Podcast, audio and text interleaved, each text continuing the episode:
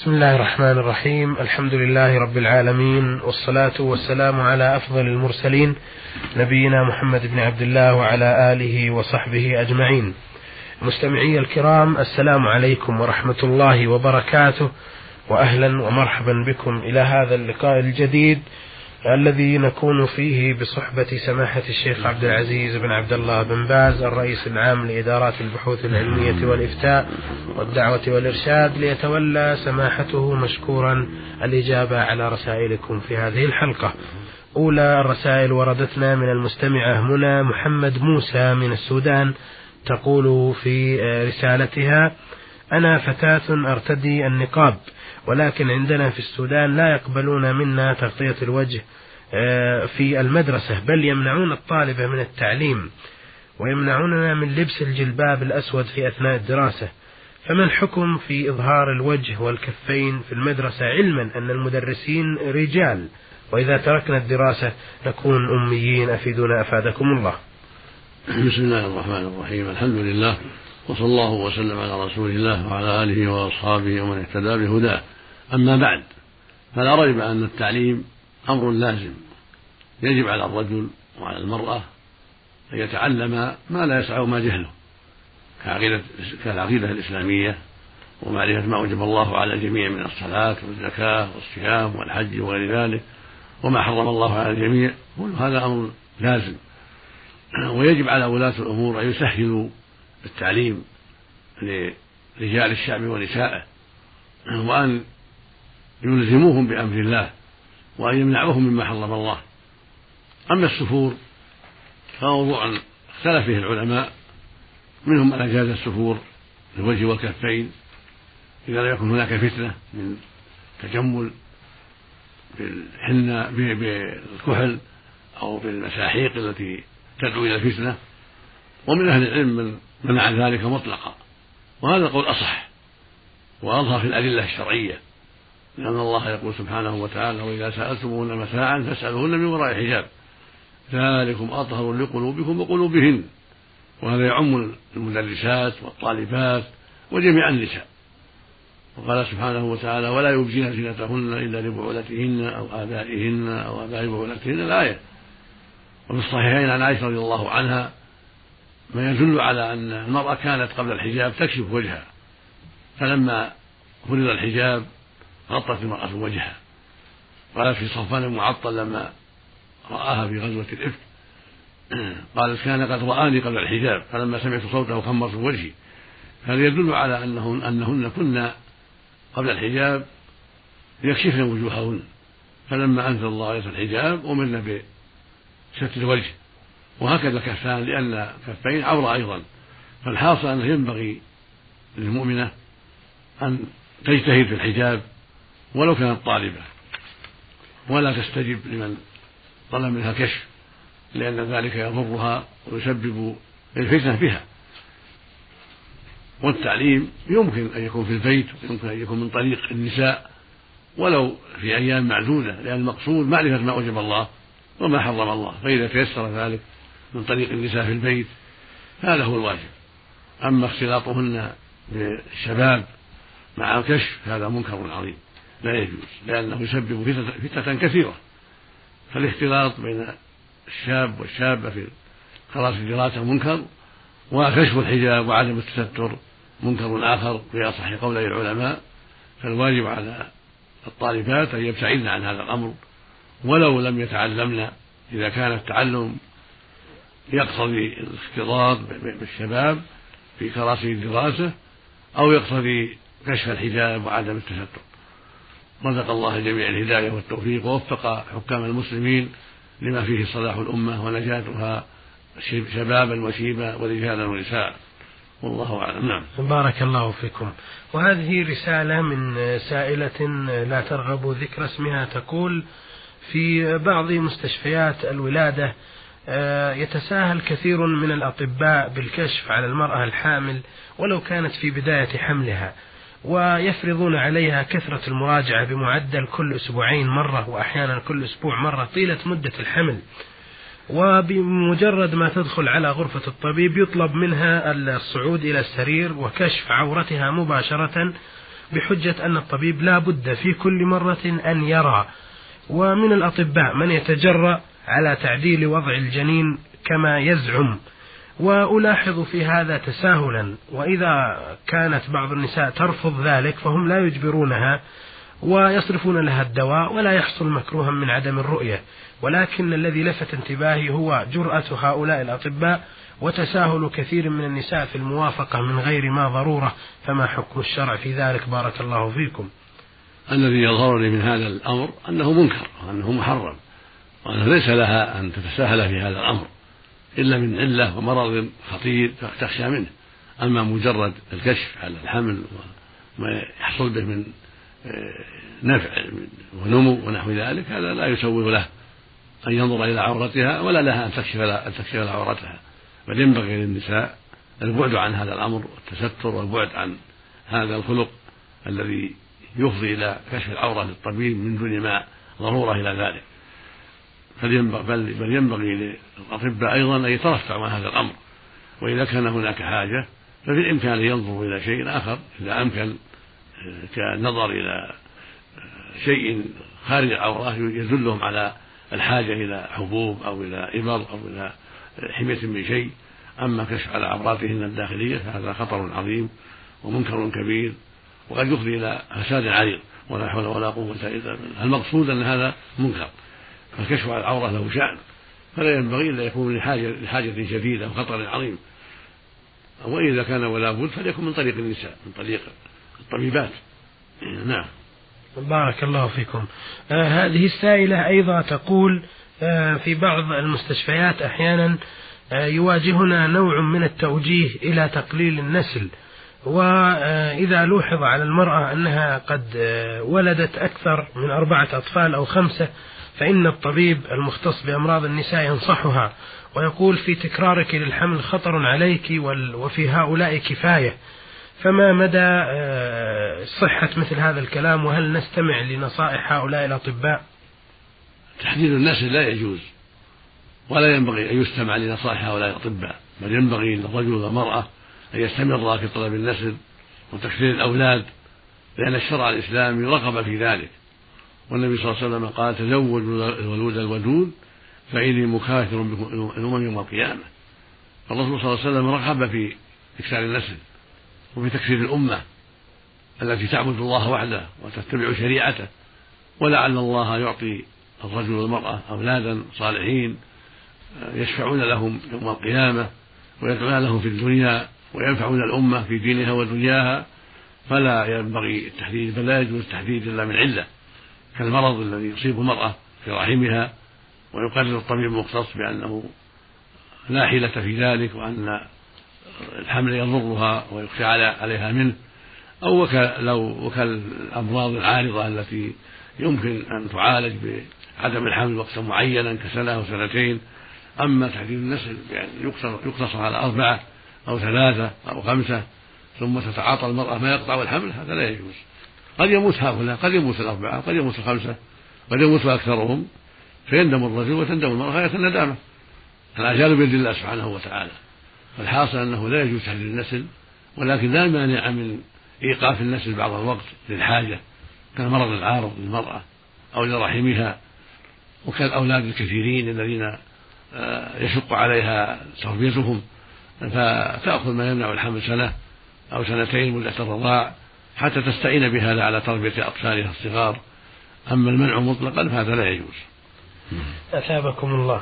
وهذا السائل آه، مصري الجنسية يعمل في الكويت رمز لاسمه بميم سين عين. يقول في رسالة طويلة الحقيقة وقد أفاض فيها وكثير من الإخوة يحرجوننا بهذه الرسائل لأنها تأخذ من وقت البرنامج ولا نستطيع عرضها بكاملها.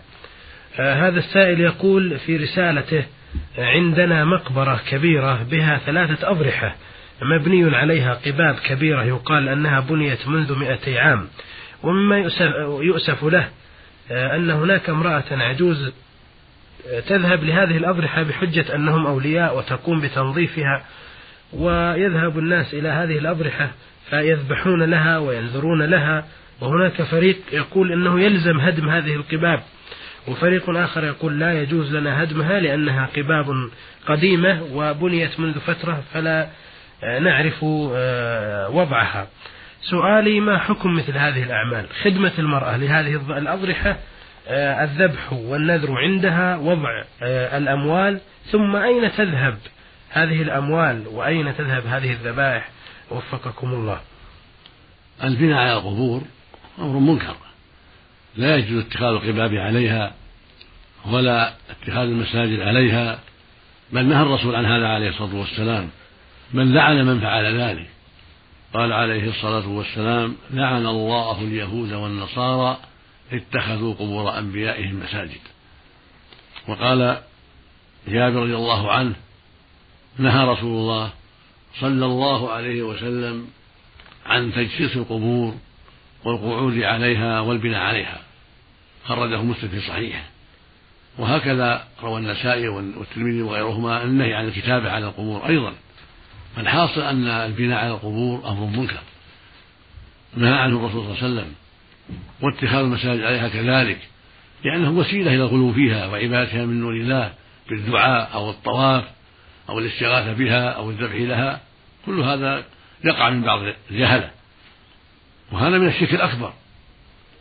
الطواف على القبور تقربا إلى الموتى بذلك أو الدعاء للميت أو الاستغاثة بالميت أو طلبه شفاء المريض أو قضاء الحاجة أو رد الغائب أو ما أشبه ذلك هذا من الشرك الأكبر. هذه لا تطلب من الأصنام ولا من الموتى ولا من الشجر والحجر ولا من الكواكب. هذه تطلب من الله عز وجل. هو الذي يشفي المرضى ويرد الغياب. ويقضي الحاجات ويكشف الكربات سبحانه وتعالى. أما طلب هذا من الموتى أو من الأصنام أو من الأشجار والأحجار أو من الكواكب هذا كله شرك بالله عز وجل. وهكذا الطواف القبور منكر طواف يكون بالكعبة لا يطاف بالقبور. هذا منكر عظيم. بل شرك أكبر إذا قصد به تقرب صاحب القبر. هو شرك أكبر. ويظن أنه قربة لله وأن يتقرب إلى الله بهذا هذه بدعة منكرة. وسيلة إلى الشرك. فلا يطوف لا لله عند قبر ولا للميت لا يطوف عند القبر أبدا الطواف من خصائص البيت العتيق الكعبة. القبور لا يطاف بها أبدا بل هذا منكر وبدعة وإذا كان فعله لصاحب القبر صار شركا أكبر. وهكذا دعاء الميت والاستغاثة بالميت والنذر له والذبح له كله من الشرك الأكبر. فالواجب على المسلمين حذروا من ذلك وعلى أعيان المسلمين منع هؤلاء من هذا العمل وعلى الحكام والأمراء أن يمنعوا الجهالة من هذا الشيء. هكذا واجب على حكام المسلمين لأن الله جل وعلا أقامهم لمنع الأمة مما يضرها ولإلزامها بما أوجب الله عليها وللنظر في مصالحها. هذا واجب الحكام. الحكام من الأمراء والملوك والسلاطين إنما شرعت ولايتهم ليقيموا أمر الله في أرض الله لينفذوا أحكام الله. فعلى الأمير في القرية وعلى الحاكم في أي مكان وعلى السلطان ورئيس الجمهورية وعلى كل من له قدرة أن يساهم في هذا الخير. وذلك بإزالة هذه الأبنية والقباب والمساجد التي بنيت على القبور وأن تبقى القبور مكشوفة مثل القبور في البقية في عهد النبي صلى الله عليه وسلم وفي عهدنا الآن في المدينة. قبور تكشف ولا يكون عليها بناء لا لا مسجد ولا حجرة سقف ولا قبة ولا غير ذلك. لأن الرسول صلى الله عليه وسلم نهى عن البناء على القبور واتخاذ المساجد عليها وتجسيسها لأن هذا وسيلة إلى يغلى فيها إلى أن تعبد مع الله. وهكذا لا يهدى إليها نقود ولا ذبائح ولا ملابس ولا للسدنة عندها. وهذه العجوز تأتي قبرها تمنع. لا تأتي هذه المقابر ولا تقوم بتنظيفها لأنها دعاية للشرك. ولكن تصان القبور إذا سورت أطراف المقبرة كلها بسور حتى لا تمتهن حتى لا تفتح الطرق أو للدواب لا بأس. أما البناء على القبر لتعظيمه أو لإظهار شرفه وفضله هذا كله منكر. لا يجوز البناء على القبور أبدا. ويمنع وضع السدنة عند القبور لأخذ أموال الناس أو تغرير الناس ودعوتهم إلى الشرك. كل هذا يجب منعه وهذا واجب الحكام وواجب الأعيان وواجب أمراء البلاد. أن يسعوا في هذا الخير وأن ينصحوا للعامة والجهال ويعلموهم. كان النبي صلى الله عليه وسلم إذا زار القبور يقول كان يعلم أصحابه. إذا زاروا القبور أن يقولوا السلام عليكم أهل الديار من المؤمنين والمسلمين وإنا إن شاء الله بكم لاحقون. نسأل الله لنا ولكم العافية. يرحم الله المستقدمين منا والمستأخرين. وكان يقول له إذا زار البقيع عليه الصلاة والسلام بنفسه السلام عليكم دار قومين وإنا إن شاء الله بكم لاحقون أتاكم ما توعدون. اللهم اغفر لأهل بقيع الغرقد هكذا يدعو لهم. هذه السنة. يدعى للمقبولين بالرحمة والمغفرة. يسلم عليهم ويدعو لهم ثم ينصرف. لا يدعوهم مع الله لا يستغيث بهم لا يتمسح بقبورهم لا يقبلها بل يدعو وينصرف. يدعو لهم بالمغفرة والرحمة ثم ينصرف. لأن زيارة القبور فيها ذكرى للآخرة وذكرى للموت. أما أن يجلس عند القبور يقرأ أو يدعو أو يتمسح بالقبر أو يقبله هذا لا يجوز. أو يدعوه من دون الله أو يستغيثه أو ينذر له كل هذا من أعمال الجاهلية من أعمال المشركين الأولين. فيجب الحذر منها ويجب تعليم الناس وإرشادهم وتوجيههم إلى الخير وتعليمهم ما ينفعهم حتى لا يقعوا في الشرك وحتى لا يكونوا من جنس الجاهلية الأولى.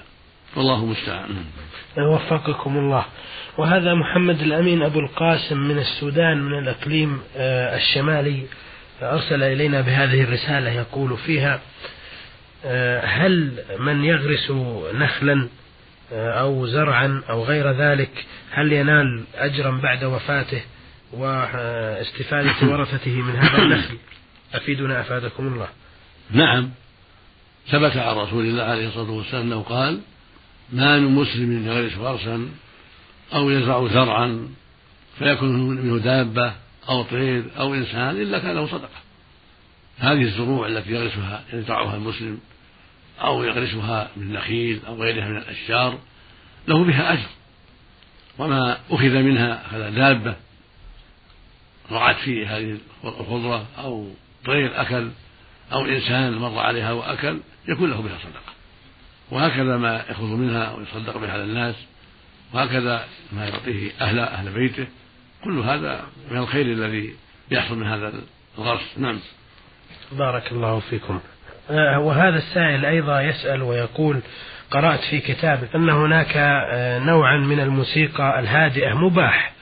وقد سمعت آه، أن الرسول صلى الله عليه وسلم قد حرم الغنى وما شابهه.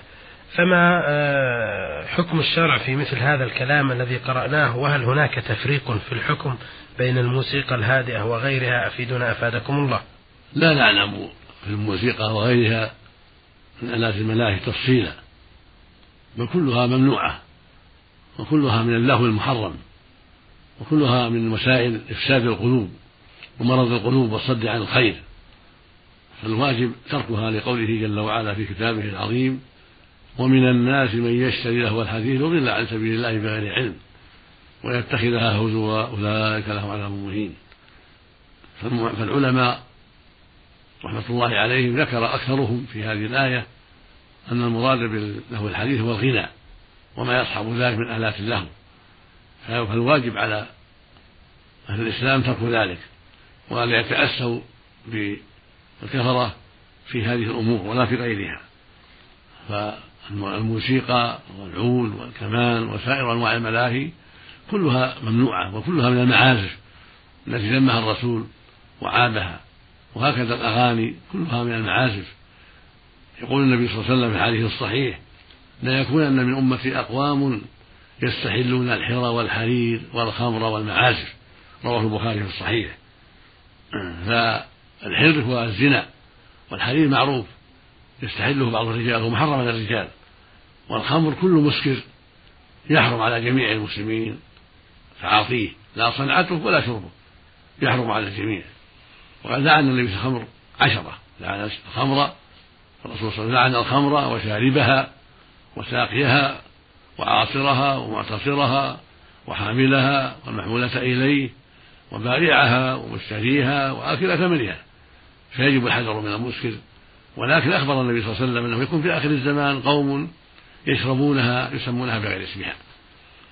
فيجب الحذر من هذا المنكر وهكذا المعازف التي استحلها كثير من الناس اليوم بأسماء متنوعة. فالمعازف من العزف وهو ما يكون من الغنى وآلات اللهو والطرب.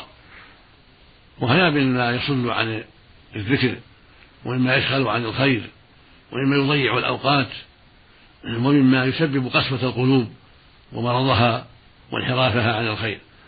فيجب على المؤمن أن يحذر ذلك وألا يغتر بمن تساهل في هذه الأمور على غير برهان. نعم. بارك الله فيكم. أخيرا يقول الأخ محمد الأمين أبو القاسم في رسالته ما هو نصاب الزكاة في المحاصيل الزراعية؟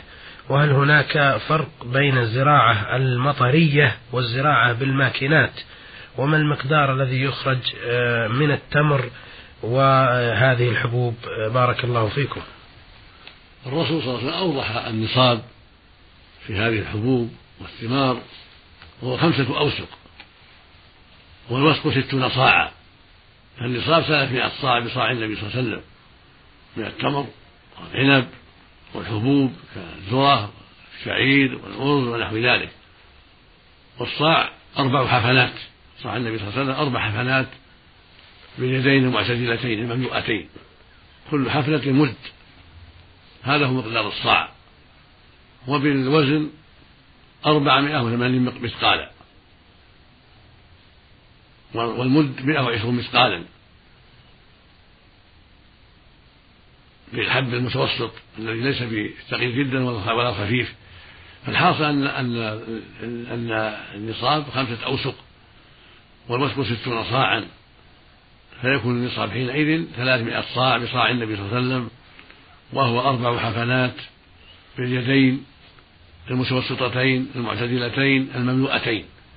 ولا عبرة بالأيدي الكبيرة جدا ولا عبرة بالأيدي الصغيرة ولكن بيد الرجل المعتدل الخلقة المملوءة فما ملأ يديه فهو مد وإذا كان أربع فهو صاع بصاع النبي عليه الصلاة والسلام. وإذا كانت الحبوب تسقى بالمطر والأنهار ففيها العشر من كل ألف مئة يعني من كل ألف مئة من كل ألف صاع مئة صاع هكذا.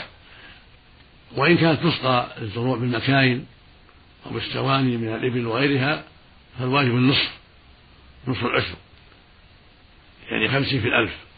نعم. بارك الله فيكم. وبالنسبة أيضا للتمر نفس الحكم؟ الحكم واحد نعم. بارك الله نعم. فيكم. وهذه رسالة وردتنا من سائلة آه، من حلب من سوريا رمزت لاسمها بواو عين سين.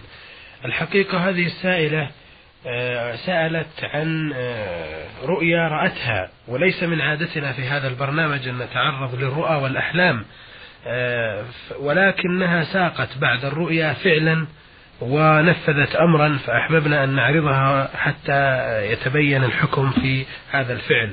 تقول السائلة بأنها آه، تسحرت لصيام الست من شوال وبعدما صلت الفجر آه، وقرأت بعض القرآن الكريم آه، أغفت في النوم وتقول بأنها رأت في المنام ما يلي أنها أمسكت ورقة بيضاء وكان أمامها رجل جالس وأمامه طاولة وأعطته الورقة البيضاء وصار الرجل يكتب في الورقة فرأت الورقة تطير إلى الأعلى وحينئذ سمعت صوتا يقول نزل الوحي عدة مرات وبسرعة فقامت ونظرت إلى السماء فرأت نورا نازلا من فوق إلى تحت وبجانبه نور أصغر منه ورفعت يديها وقالت يا رب أولادي يا رب أولادي ثم استيقظت. هذه هذا هو حلمها التي رأت. فهي تقول بعد هذا عندما أفقت في الصباح طلبت من أحد أولادي أن يحضر لي خروفا ويذبحه فسألني لماذا فعلت؟ فقلت له اذبح الخروف ثم أحكي لك. وفعلا أتى بالخروف وذبحه وبعدها أخبرته بالأمر ووزعت لحم الخروف على الناس وتركت جزءا منه للأكل. فما حكم ذبح الخروف؟ وفقكم الله. أما هذه الرؤيا فهي من الشيطان. لأن الشيطان يلبس على الناس ويزعم لهم أشياء قد يجرهم بها إلى أن يدعوا أنهم يوحى إليهم أو أنهم أولياء بهذا الأمر يعظمون ويغلى فيهم. فالوحي قد انقطع. بموت النبي صلى الله عليه وسلم لما توفي رسول الله صلى الله عليه وسلم فهو خاتم النبيين محمد عليه الصلاة والسلام هو خاتم الأنبياء والوحي قد انقطع. فهذا الذي قيل لها ان الوحي نزل هذا كله من الشيطان اللي يغرها أو يلبس عليها دينها. فلا وحي بعد محمد صلى الله عليه وسلم وليس هناك وحي ينزل على الرجال ولا على النساء بعده عليه الصلاة والسلام. وهذه الرؤيا فيها تلبيس من الشيطان وتغرير من الشيطان. فالواجب عليها عند هذا إذا استيقظت أن تنفث عن يسارها ثلاث مرات تدخل عن يسارها ثلاث مرات وتقول أعوذ بالله من الشيطان ومن شر ما رأيت ثلاث مرات ثم تنقلب على جنبها الآخر. فإنها لا تضرها. يقول النبي صلى الله عليه وسلم الرؤيا الصالحة من الله والحلم من الشيطان. فإذا رأى أحدكم ما يكره فلينفث عن يساره ثلاث مرات وليتعوذ بالله من الشيطان ومن شر ما رأى ثلاث مرات ثم ينقلب على جنبه الآخر فإنها لا تضره ولا يخبر بها أحدا. وأما الخروف فإذا كان قصدها الصدقة فلا بأس تأكل وتصدق. وأما هذه الرؤيا ما تجيب خروف ولا غيره. هذه مما فيما يظهر لنا من الشيطان للتغرير والتلبيس. فعليها إذا استيقظت أن تنفت عن يسارها ثلاث مرات وتقول أعوذ بالله من الشيطان ومن شر ما رأيت ثلاث مرات ثم تنقلب إلى جنبها الآخر ولا تخبر بها أحدا ولا تضرها والخروف إذا كان قصده قصدها به التقرب إلى الله والصدقة على أهلها وعلى غير أهلها فلا بأس. لكن لا من أجل هذه الرؤيا بل من أراد أن يتقرب بذبيحة إلى الله يذبحها ويصدق على الفقراء في أي يوم في أيام العيد أيام عيد النحر ضحية أو في غيره. قصد الصدقة يعطي الفقراء والمساكين أو دراهم يوزعها أو طعام يوزعه أو ملابس. فلا بأس هذا قربة إلى الله. صدقة على الفقراء والمحاويج قربة إلى الله في أي وقت. هكذا الإهداء إلى الأقارب لصلة الرحم قربة إلى الله عز وجل. نعم. بارك الله فيكم. بهذا أيها المستمعون الكرام نأتي إلى نهاية هذه الحلقة. فنشكر سماحة شيخنا الشيخ عبد العزيز بن عبد الله بن باز على إجاباته ونسأل الله له الأجر والثواب. شكرا لكم على حسن المتابعة ولكم تحية من مهندس هذه الحلقة خالد بن نور خميس. والسلام عليكم ورحمة الله وبركاته.